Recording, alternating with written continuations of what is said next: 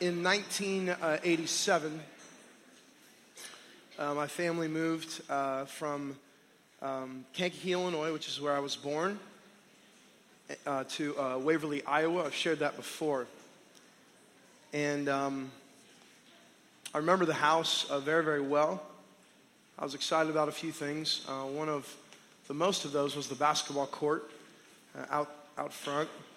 It's where I met my first girlfriend. Amy Bursler was her name. Uh, I remember shooting hoops uh, at night because I could see her bedroom window and I could see her little fingers uh, watching me shoot hoops. So it actually trained me to be a shooter because I wanted to impress Amy. Um, but before there was Instagram or Facebook, um, digital cameras, before you could take a video or a picture with your phone and send it to whoever, um, if I like wanted to call my friends back in, back in Kankakee and tell them about my house, uh, strangely and oddly enough, uh, what I would have had to do is verbally describe it. And I know that seems strange, right? Like I, I would have had to call them on my landline. Okay, that phone number was in a phone book, and I'd have to call my friend and be like, "Dude, you'll you'll never believe my house." And so when you when you pull up to it, and you go up the little walkway. It's a split level. So, right when you walk in the foyer, kind of a, a nice foyer area, you can go upstairs or downstairs. And I would be like, and dude, check this out. I'm the only bedroom downstairs. So, I literally have like my own, you know, area down there. And then I would go piece by piece through the house, telling my friend about all the things I was excited about, which would most have to do with my room and the basketball hoop and Amy Bursler's house across the street. Uh, what a different age that was. Um, I've been reading Exodus chapter 26 and 27, um, the chapters that describe the tabernacle over and over and over, um, in anticipation for this evening. We as a staff together praying through uh, what would be the approach. It's very detail oriented, it's um, at times tough to follow, tough to understand what's going on or what the intention is. And then, uh, honestly, uh, all of a sudden, God just absolutely grabbed me. And He told me, um, as audibly as I feel like God can or could, uh, He said, um, Wednesday night, I want you to walk my people through the tabernacle as if there were no phones, as if there were no uh, social media, as if you couldn't take a picture of it. I want you piece by piece uh, to walk my people through it. Um, so instead of reading tonight two chapters worth of text in Exodus chapter 26 and 27, uh, which you can certainly do on your own time, I'm going to share Exodus 26 and 27. Fair enough? So I'm going to pray for us. Um, so much on my heart in light of all these things. So I'm going to pray, and then we're going to take a journey through the tabernacle in the wilderness. All right? God, please. Please come here right now. Please teach us and show us. Please stir our affections for you. Please, right now in these moments, use your words and your structure to best describe to each of us what your intentions were in having your people make a tabernacle in the wilderness. In your great and holy name, amen. So imagine you're a 14 year olds, uh, guy or girl, depending on your gender now. You don't have to act like you're a different gender. And you, you wake up in the morning and um, you're super far away because you know you're a part of the Israelites, and so there's like hundreds and hundreds of thousands of them, and they're all in tents in the wilderness. So you're in a tent that's way in the back, and the tent next to you woke you up, and so you you kind of woke up sternly, a little bit upset. You know, you, you walked outside and you noticed that there were some kids playing from the other tent, some younger kids. And being 14 that you are, you got super upset with them. And, uh, and so then you, you noticed some commotion that was like way, way, way away in, in the center part of the camp. And so, out of curiosity, because you're 14 and you're uh, somewhat curious and, and um, ambitious, you decide to take a stroll. And so you make your way literally to the center of the entire Israelite camp. Again, you look around you in every which way left, right, east, west, south like all the directions, you see tents everywhere. And you come upon, all of a sudden, a, a white, it looks like a, a curtain almost. And you come up on it and you start walking around it. And the first thing that strikes you about this tent that's in the center of the camp is how big it is. Because you're good at math and cubits, you start measuring out from the base of your elbow to the tip of your middle finger how many cubits this outer uh, tent is, this outer wall. And you notice, because you're good at math and very good at you know, lowering your elbow and measuring it out, that it's 150, now in our terms, uh, feet long, okay, by 75 ish feet wide. So this is a big structure. Uh, for those of you that ever played football, I mean, 150 feet, quick math, right, is, is half of a football field, right? So this is, this is a massive, massive structure. And the one thing that you really notice about this whole structure is that you can't see over top of it. In fact, again, because you're good at math and because you carry an Israelite ruler in your pocket, you measure it out and you find that it's seven and a half feet tall. Well, you're 14, about five four just out of the shower or the river, as it were. And, um, and you notice, like, man, I, I, wish, I wish I could see over top of that. What you can see coming just above the seven and a half foot outer wall is smoke that's rising. And so you're curious. You're wondering what the smoke's about. Because you're a guy, you like fire. And so, you know, you're wondering if there's a fire or if the Israelite fire trucks are going to be coming to the rescue or what's going on. But you keep walking around. You also notice that on the outside of these things, there um, are brass poles, 20 on a side, that are holding up this curtain. And on the top of those brass poles are little, little holes or ringlets so that some uh, twine could be tied to hold up this massive structure on the outside. And then, just as you come around the corner, to where you're now looking at the east side of this massive structure, you notice a, an opening. Uh, this is uh, the, the opening that, that you've heard about. You, you know that uh, some animals come through here and some people come through here. And the thing that you notice is, is that this is the only opening. There's not another opening around this whole structure. This is it. And so, again, doing your measurements, you, you, you find it to be 30 uh, feet wide. The other thing that you notice is there is a super colorful uh, twine that makes up this, uh, this opening or this entrance, if you will. And, uh, and just because the nature of our time, um, you make your way out of curiosity just on the inside of this entrance. And all of a sudden, your mind starts to wander. Your eyes are beholding things that you've never seen before. Right in front of you is a seven and a half foot square by four and a fourth quarter foot tall, massive altar. And, and that's where this, this smoke is billowing. In fact, now in a moment of technicality, the priests uh, were recorded to never allow this fire to stop burning because there was always a need for sacrifice. And so you stand back as you watch. You literally are watching live as a 14 year old. Imagine how this would have affected you. You're watching a live sacrifice. And on this altar, with uh, some of the tools that were used, a horn on each corner, you watch a, uh, an animal be slain, and then you watch what you surmise as a priest take the blood of the sacrifice and pour it into the four horns around this massive brazen altar. You're intrigued. You're like, man, what's, what's going on here? How, how does all this work or function? Or should we really be killing animals? This, this seems a little bit strange, right?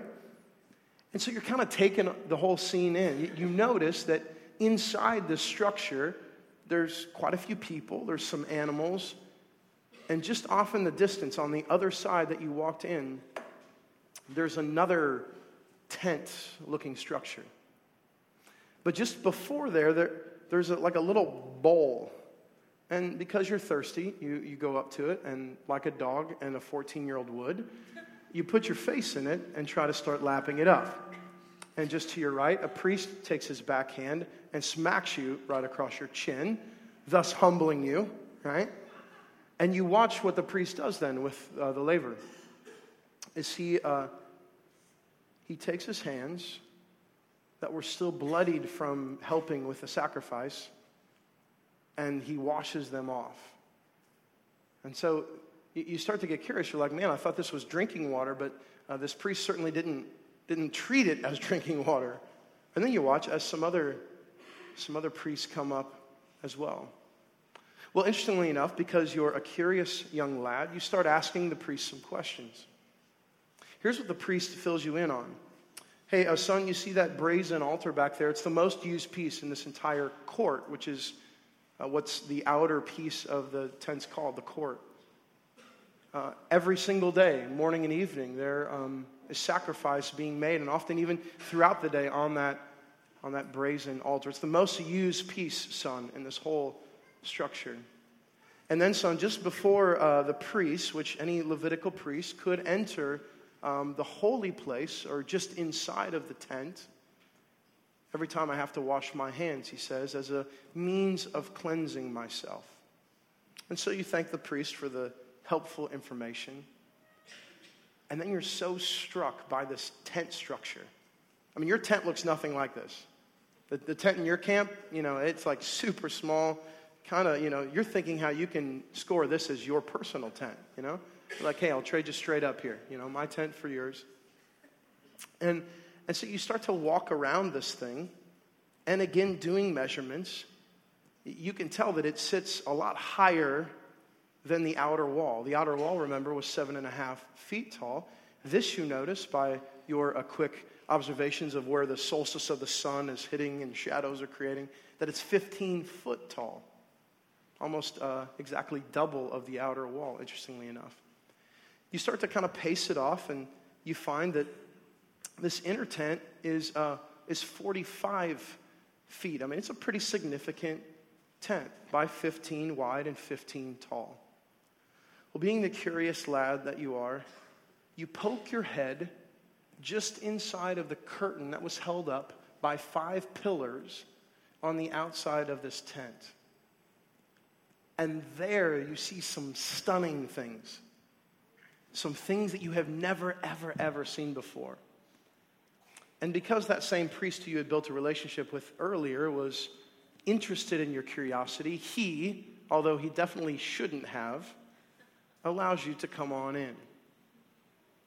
And then he starts to describe what's going on in this holy place. Uh, the first thing that you notice is gold everywhere. In fact, you look to your right and to your left and you see your reflection.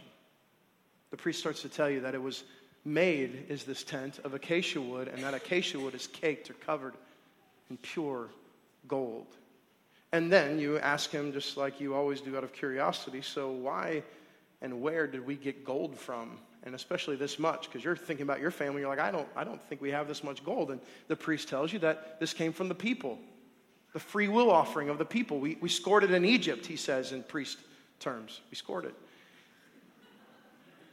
And so you're really, really interested. You're looking to your left and to your right, and you're like, man, this is like I, this is the most beautiful thing I have ever seen. And then as you continue to make your way in, just to the left, uh, you see um, what looks like Mama's massive candlestick, you know, that she got at Pottery Barn or something, right? And there's there's seven pieces of candle. You also notice that this is the only thing that's providing light in this holy place. In fact, it's pretty dark. And so you start asking the priest about what's covering you. And he goes on to talk about how there's four coverings to this 45 foot long by 15 foot wide and 15 foot tall structure.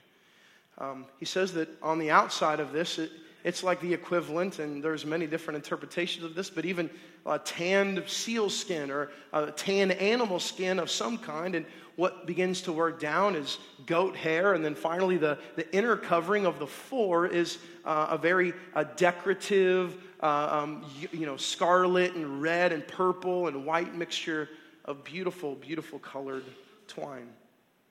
Well, what happens is it protects, says the priest, all of the insides of this from the elements. And he says, Of course, like you know, the elements are pretty dicey here in the wilderness, and you agree.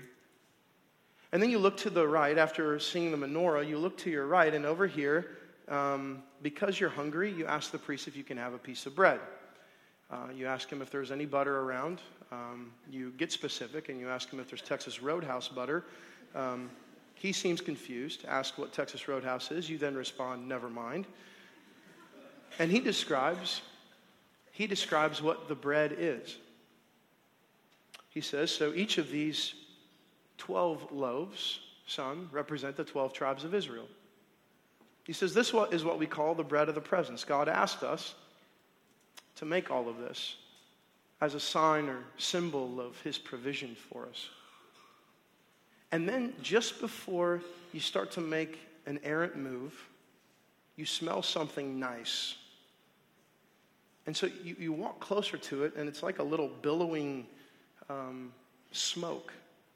And you see just before another curtain in front of you this like incense, like magical pixie dust that's happening right in front of you. And so the priest describes, hey, this is, this is the altar of incense that's representing God's appeasement and all the happenings. Then you ask the priest who made all of this. And the priest um, steps back for a second, almost as if to say, I love your question. And then, interestingly enough, to your surprise, the priest says, God was the architect of this house. And so you're a little bit puzzled because you're like, okay, I've seen God in fire and smoke, and God certainly led us and my family through the sea, but how is God the architect? I didn't see his hand hammering or fashioning gold. And the priest tells you God told Moses, and Moses told us exactly, precisely how to make this. I mean, down to the length, the cubit, the rings being silver, the brass spokes, all of it. He told us exactly how to make it. And that's how we did it.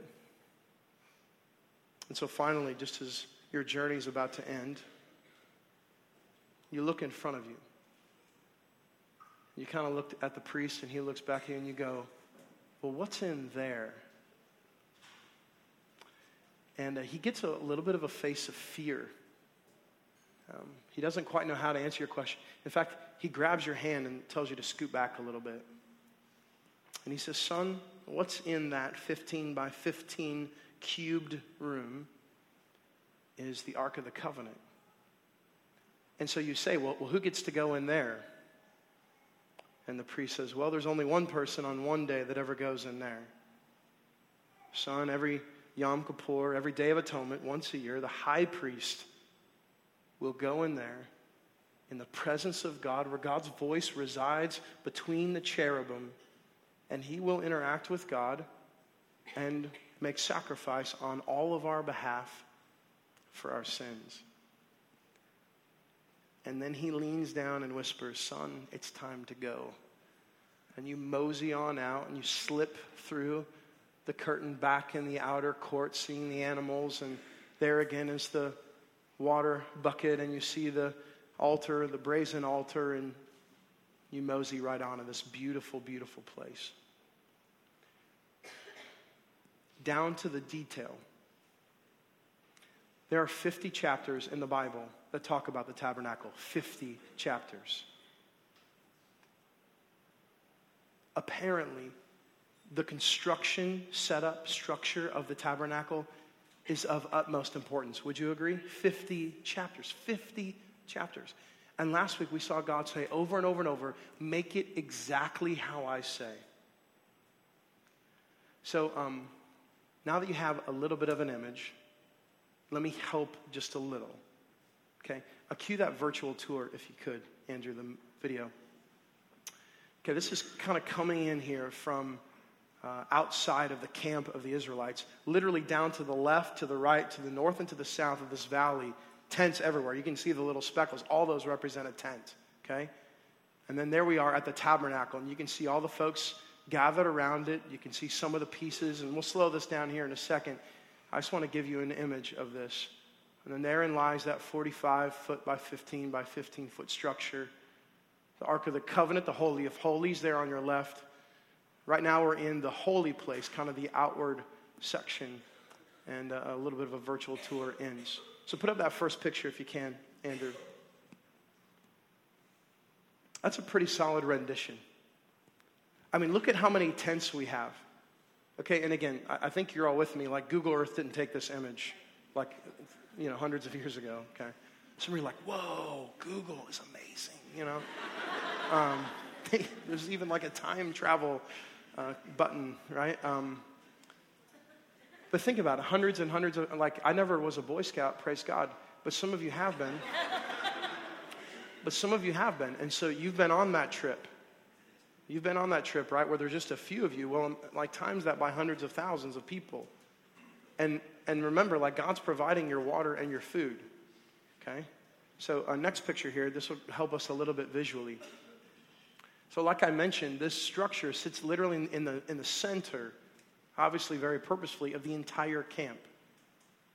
Okay, so there you can see the white linen curtain all the way around, seven and a half foot tall, 75 by 150 feet. You can see uh, the gate right there as it opens. Next picture. A little bit of a closer piece. You'll see the brazen altar uh, there is the very first thing that you see. Isn't that interesting? You just enter the gate and literally, what's right in front of you uh, is the brazen altar.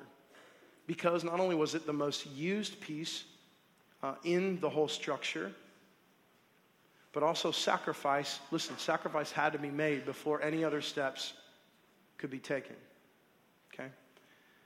Uh, in this next slide, you'll see uh, the inside. This is what I was trying to describe inside the holy place. I mean, gold on both sides of you, I mean, think about hundreds and hundreds and hundreds of years ago making this.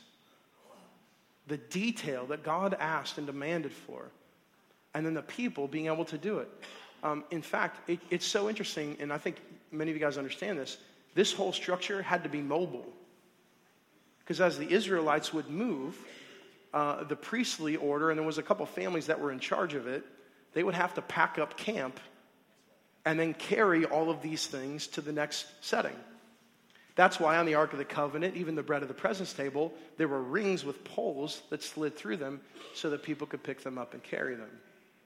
Okay? So there on the left, you see uh, the candlestick. On the right, you see the bread of the presence. And just in front of the veil is the altar of incense. The veil, uh, that far piece of uh, drapery that separates the holy place from the Holy of Holies. Next uh, slide, if you can.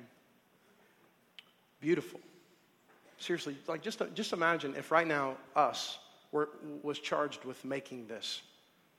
You know what I'm saying? Like, first of all, who would, who would we point, who would be the point person for this, you know? Yeah, uh, God, you know, God was like, hey, Matthias, here's what I want you to do. I want you to build a structure that's worth about 60 million, okay? Can you guys go ahead and hop to it? You know, we, I mean, we'd be fetching. We're like, God, isn't our garage ceiler floor and black ceiling enough for you, you know? Um, now, I want to take you back to creation. God creates the world, the earth, light and darkness, in how many days? Trick question, right? Six days he creates. On the seventh, he rests. Had an amazing conversation today with a good buddy and a friend I'm discipling. And we are describing the, the purpose of God's creation. And the purpose of God creating, his intention in creating, was to make people in his own image that would glorify him. So he makes them for his own glory. That's his intention. In fact, all of creation he intends for his glory. The beautiful picture of the Garden of Eden is man and women, man and woman, naked. Okay? Amen, right? Okay? Right? Some of you are confused by that. No, that, that, that was a great thing, okay? Men and women naked, no shame, no condemnation, and listen, with God. In fact, so much so that the scripture says that, that God literally takes Adam and puts him in the garden. Uh, the word there is, is took. Like he, it gives this image like God's like, hey, listen, you go ahead and sit right there. And he just like takes his hand and he drops Adam like with a God helicopter right in the Garden of Eden, you know? Things get so intimate, right, that when Adam falls asleep, God pulls a rib out of him, right? Some of you guys would be glad to give up a rib. He pulls a rib out of him and then makes the woman. So from dust and ribs, he makes man and woman. So here is the garden naked, unashamed, no regret, no condemnation, with God. Isn't it interesting then how powerful sin is? That we go from a garden where man and woman nakedly are dwelling with God to all of a sudden, man has to build this ornate structure to get in the presence of a holy God.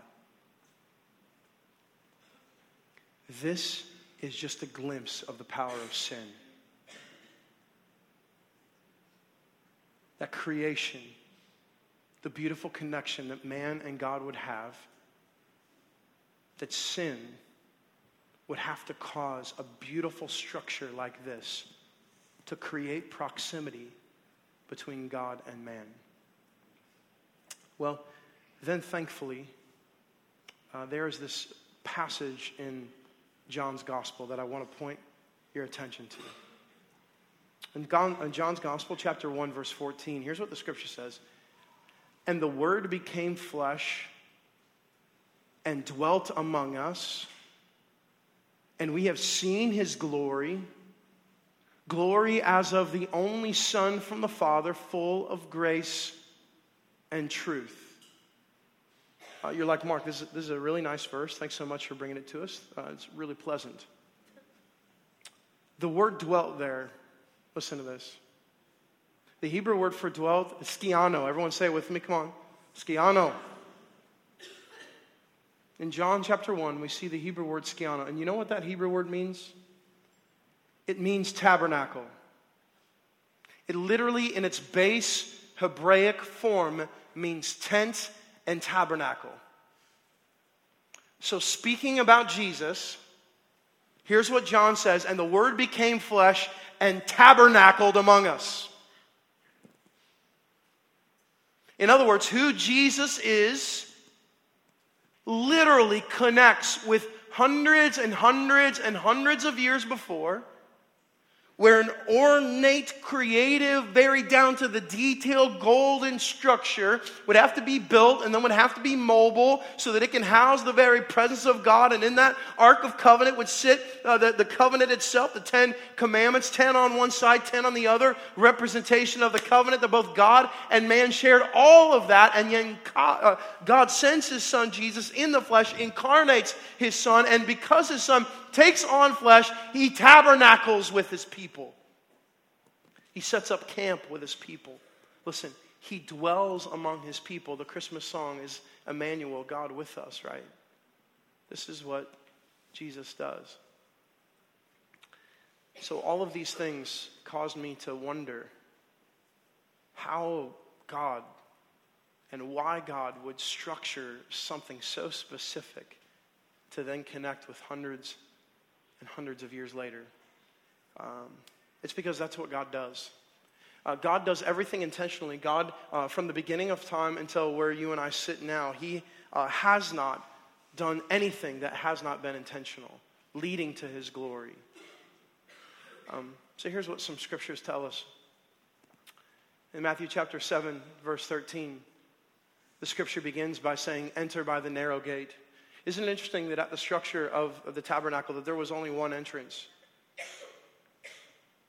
In fact, later in Scripture, we see specifically in Numbers chapter 3, we see this image that if you desire to get in another way, uh, that death was even crouching at your door. So if you want to go around, if you want to try to sneak underneath, if you're a crafty little five year old and want to play around in the tent, uh, God's communicating, uh, we don't play with this. Let me say it another way you don't play with my presence.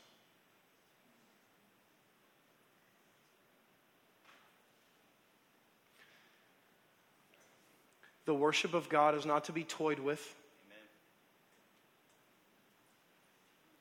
the worship of a creator is not to be tweaked, to grab emotionalism out of humans. The worship of God is to be focused on God Himself and alone. And any piece of messing, distorting, distracting from that will equal death. That's why the scripture says there is a narrow gate.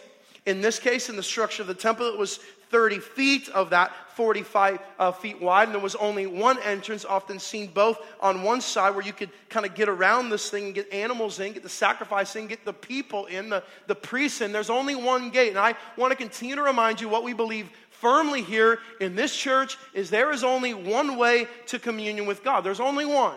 Okay, many people have said that there are others, there's other religions, there's other doctrines, there's other ways, there's other open gaps, there's other holes in the system. I'm telling you, there is one way, there is a narrow gate, and that gate is Jesus. And he goes on to say, Does Jesus, for the gate is wide, back to the last verse, for the gate is wide and the way is easy that leads to destruction.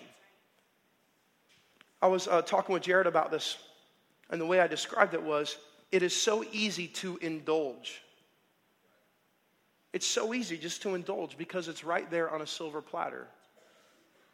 And, and maybe said another way, it's so easy to fall down. So easy.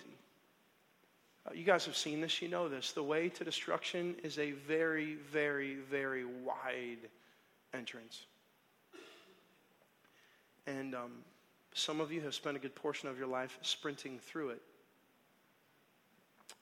um, marred by community that were running with you, shaken by shame that had gripped your heart.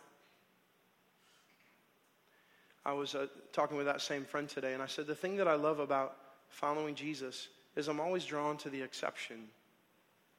So, every other world religion that says that I must merit the love of God, the one exception is the love of God who loved us first and then sent his son on our behalf, and that through Christ then we can be.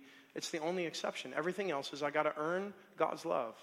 If I'm good enough, then God will bless me with concubines in heavens. But this gospel says no, there's a narrow gate. Wide is the path that leads to self enlightenment, self encouragement. Wide is that path. Narrow, narrow is the gate that glorifies one God. This verse goes on to say, Listen, for the gate is narrow and the way is hard that leads to life, and those who find it are few. Uh, I got chastised in my previous church for saying that the gospel was hard. Um, an elder one time sat me down and they said, Mark, you need to stop saying that because the gospel is easy. And uh, I know I've, I've always been a bit bold. And I looked at that elder in the face and I said, um, I want to change your language a little bit. Uh, I don't believe the gospel is easy. I believe the gospel is simple. And there's a difference. And I said, Let me explain. When Jesus said, Unless you eat my flesh and drink my blood, you have no part of me, I don't hear that and say easy. I don't hear that command deny myself, take up my cross, and follow him easy. What I do hear is simple. Jesus makes it clear. There's no ambiguity. It's through me. That's it. And so the way to life then is simple, not easy. And so, for those of you guys that are in trial right now, you feel like you're following God, you feel like you're listening to God's voice, and you find the, the difficulty that even comes with that. I was talking with a brother who's getting ready to, uh, wrestling with the call to plant a church. And I mean, planting a church, that's hard. Like, gospel work is hard stuff. Nowhere does God say, hey, hey check here if you like me. And then if, if you do, like, I'm going to make it easy for you. No. It, but, but what does that direction lead to? It leads to life. So, for those of you guys that are sprinting through, uh, join hands with others through the wide gate. I'm just telling you, if you're trying to get in another way, if you're trying to go in the back because you feel like that will get you closer to the Holy of Holies, uh, all of those ways will lead to death. There is one gate, only one. And so then when you uh, find your way through that, that beautiful gate, here's what the next text tells us. Uh, as you look at the brazen altar there, check this out. For Christ our Passover lamb has been sacrificed. You see, it's not just that Jesus is the gate, it's that Jesus is the sacrifice. So when Jesus uh, incarnates, when he leaves heaven, takes on the flesh, comes on the earth, okay, all of a sudden, is he the gate, the only way uh, through the entrance of the tabernacle? Yes, he came to tabernacle in us, and he places himself on the brazen altar. He becomes the sacrifice, the perfect Passover lamb, the innocent for the guilty. Okay, any sacrifice that was put on that brazen altar had to be unblemished, the innocent for the guilty. So, as scripture says in Romans, Hebrews, and the like, when Jesus once for all gets put on that brazen altar, one innocent for all the guilty.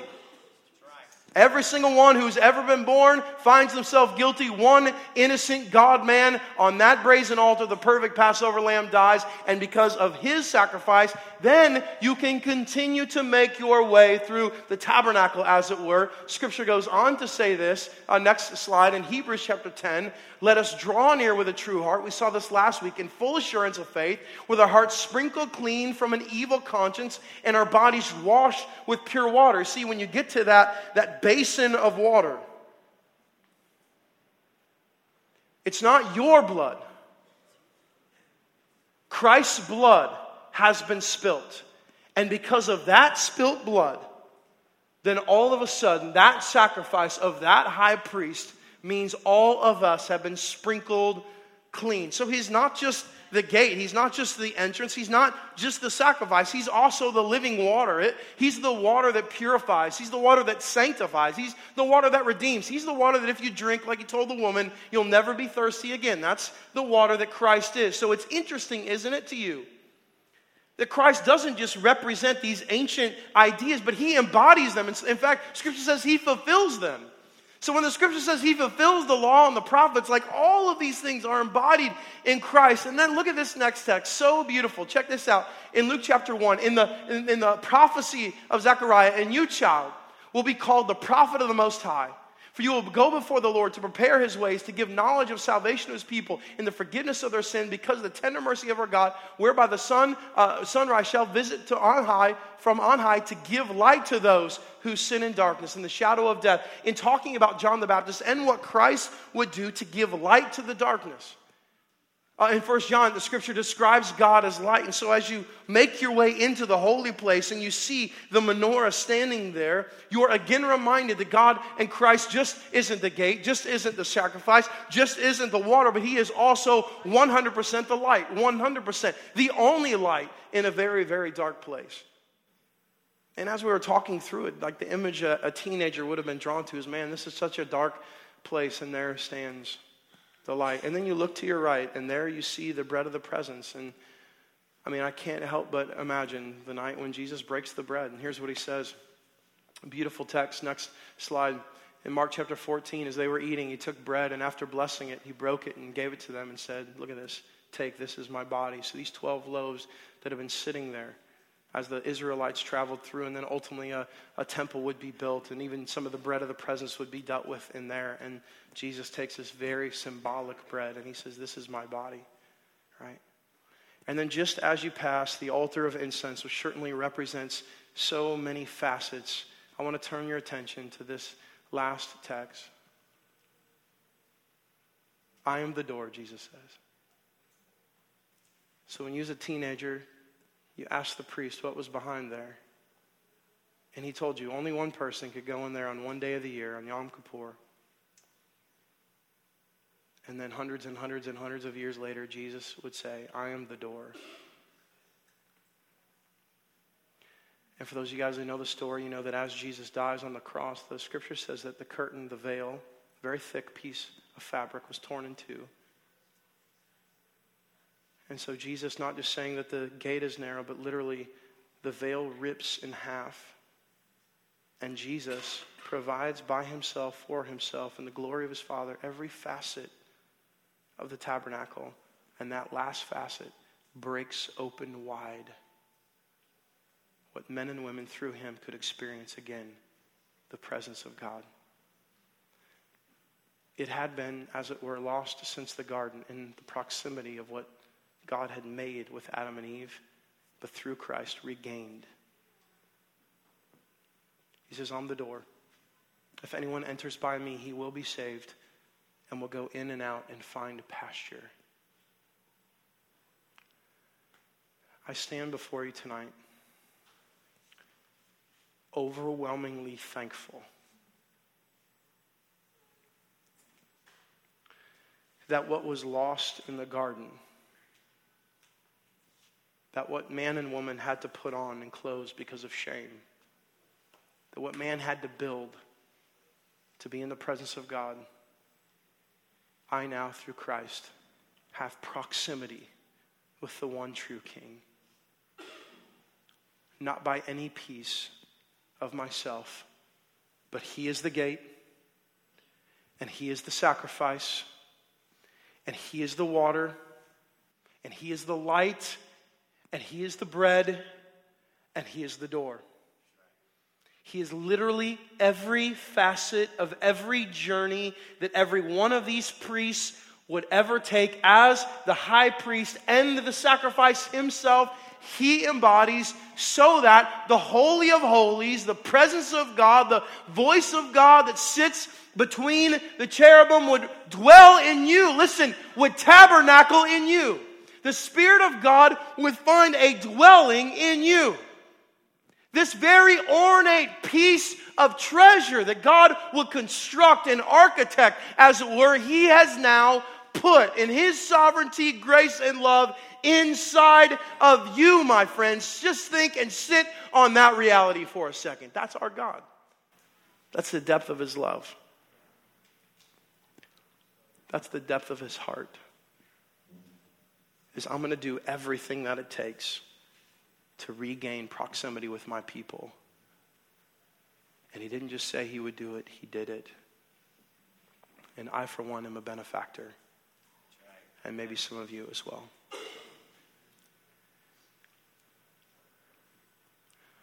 Um, some of you are running hard in a very wide gate of destruction. And I want you to hear this from my heart. I have tremendous compassion for you.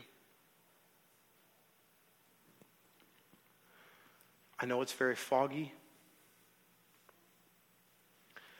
I know you're trying to find yourself. I know it's provided some semblance of relationship, and I know you need that.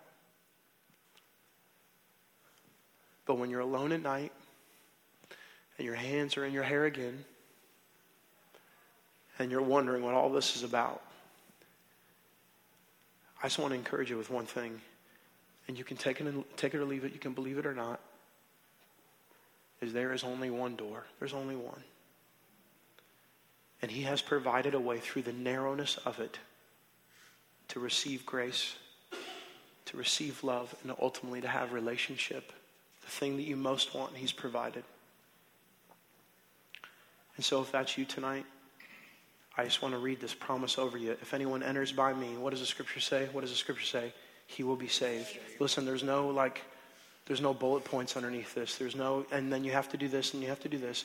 If anyone enters through Christ, he will bless you with his spirit, dwell, tabernacle within you, and save you. For those of you that have taken all of these things for granted, for those of you that, that have come in here crusty, complacent, distant, listen, could you just sit back with me for a second again and see how the great architect has even allowed you to sit in this room right now? Could you just be reminded for a second of the work that he's done? So I think the response of what happens in light of all of this is I believe some people in this room will call on the name of the Lord to be saved, and I believe a whole bunch of others will cry out to the Lord who saved them and say, Please don't let me take this for granted. That you are the gate, the sacrifice, the water, the light, the bread, and the door. Father, I'm thankful tonight that you're every facet, every piece that we need. I pray in every piece of us that there would not be one iota of our heart that would take you for granted. I pray that what stirs in our hearts right now is a true, genuine sense of reverence, respect, and gratitude. And God, mostly tonight, I'm thankful that in your sovereignty that the sacrifice of one Passover lamb and your son would be completely enough for me and for my friends here. So, right now, in this moment, would you completely cover us with your love, with your grace? Thank you, God, so much. Let's stand and respond, church. Come on.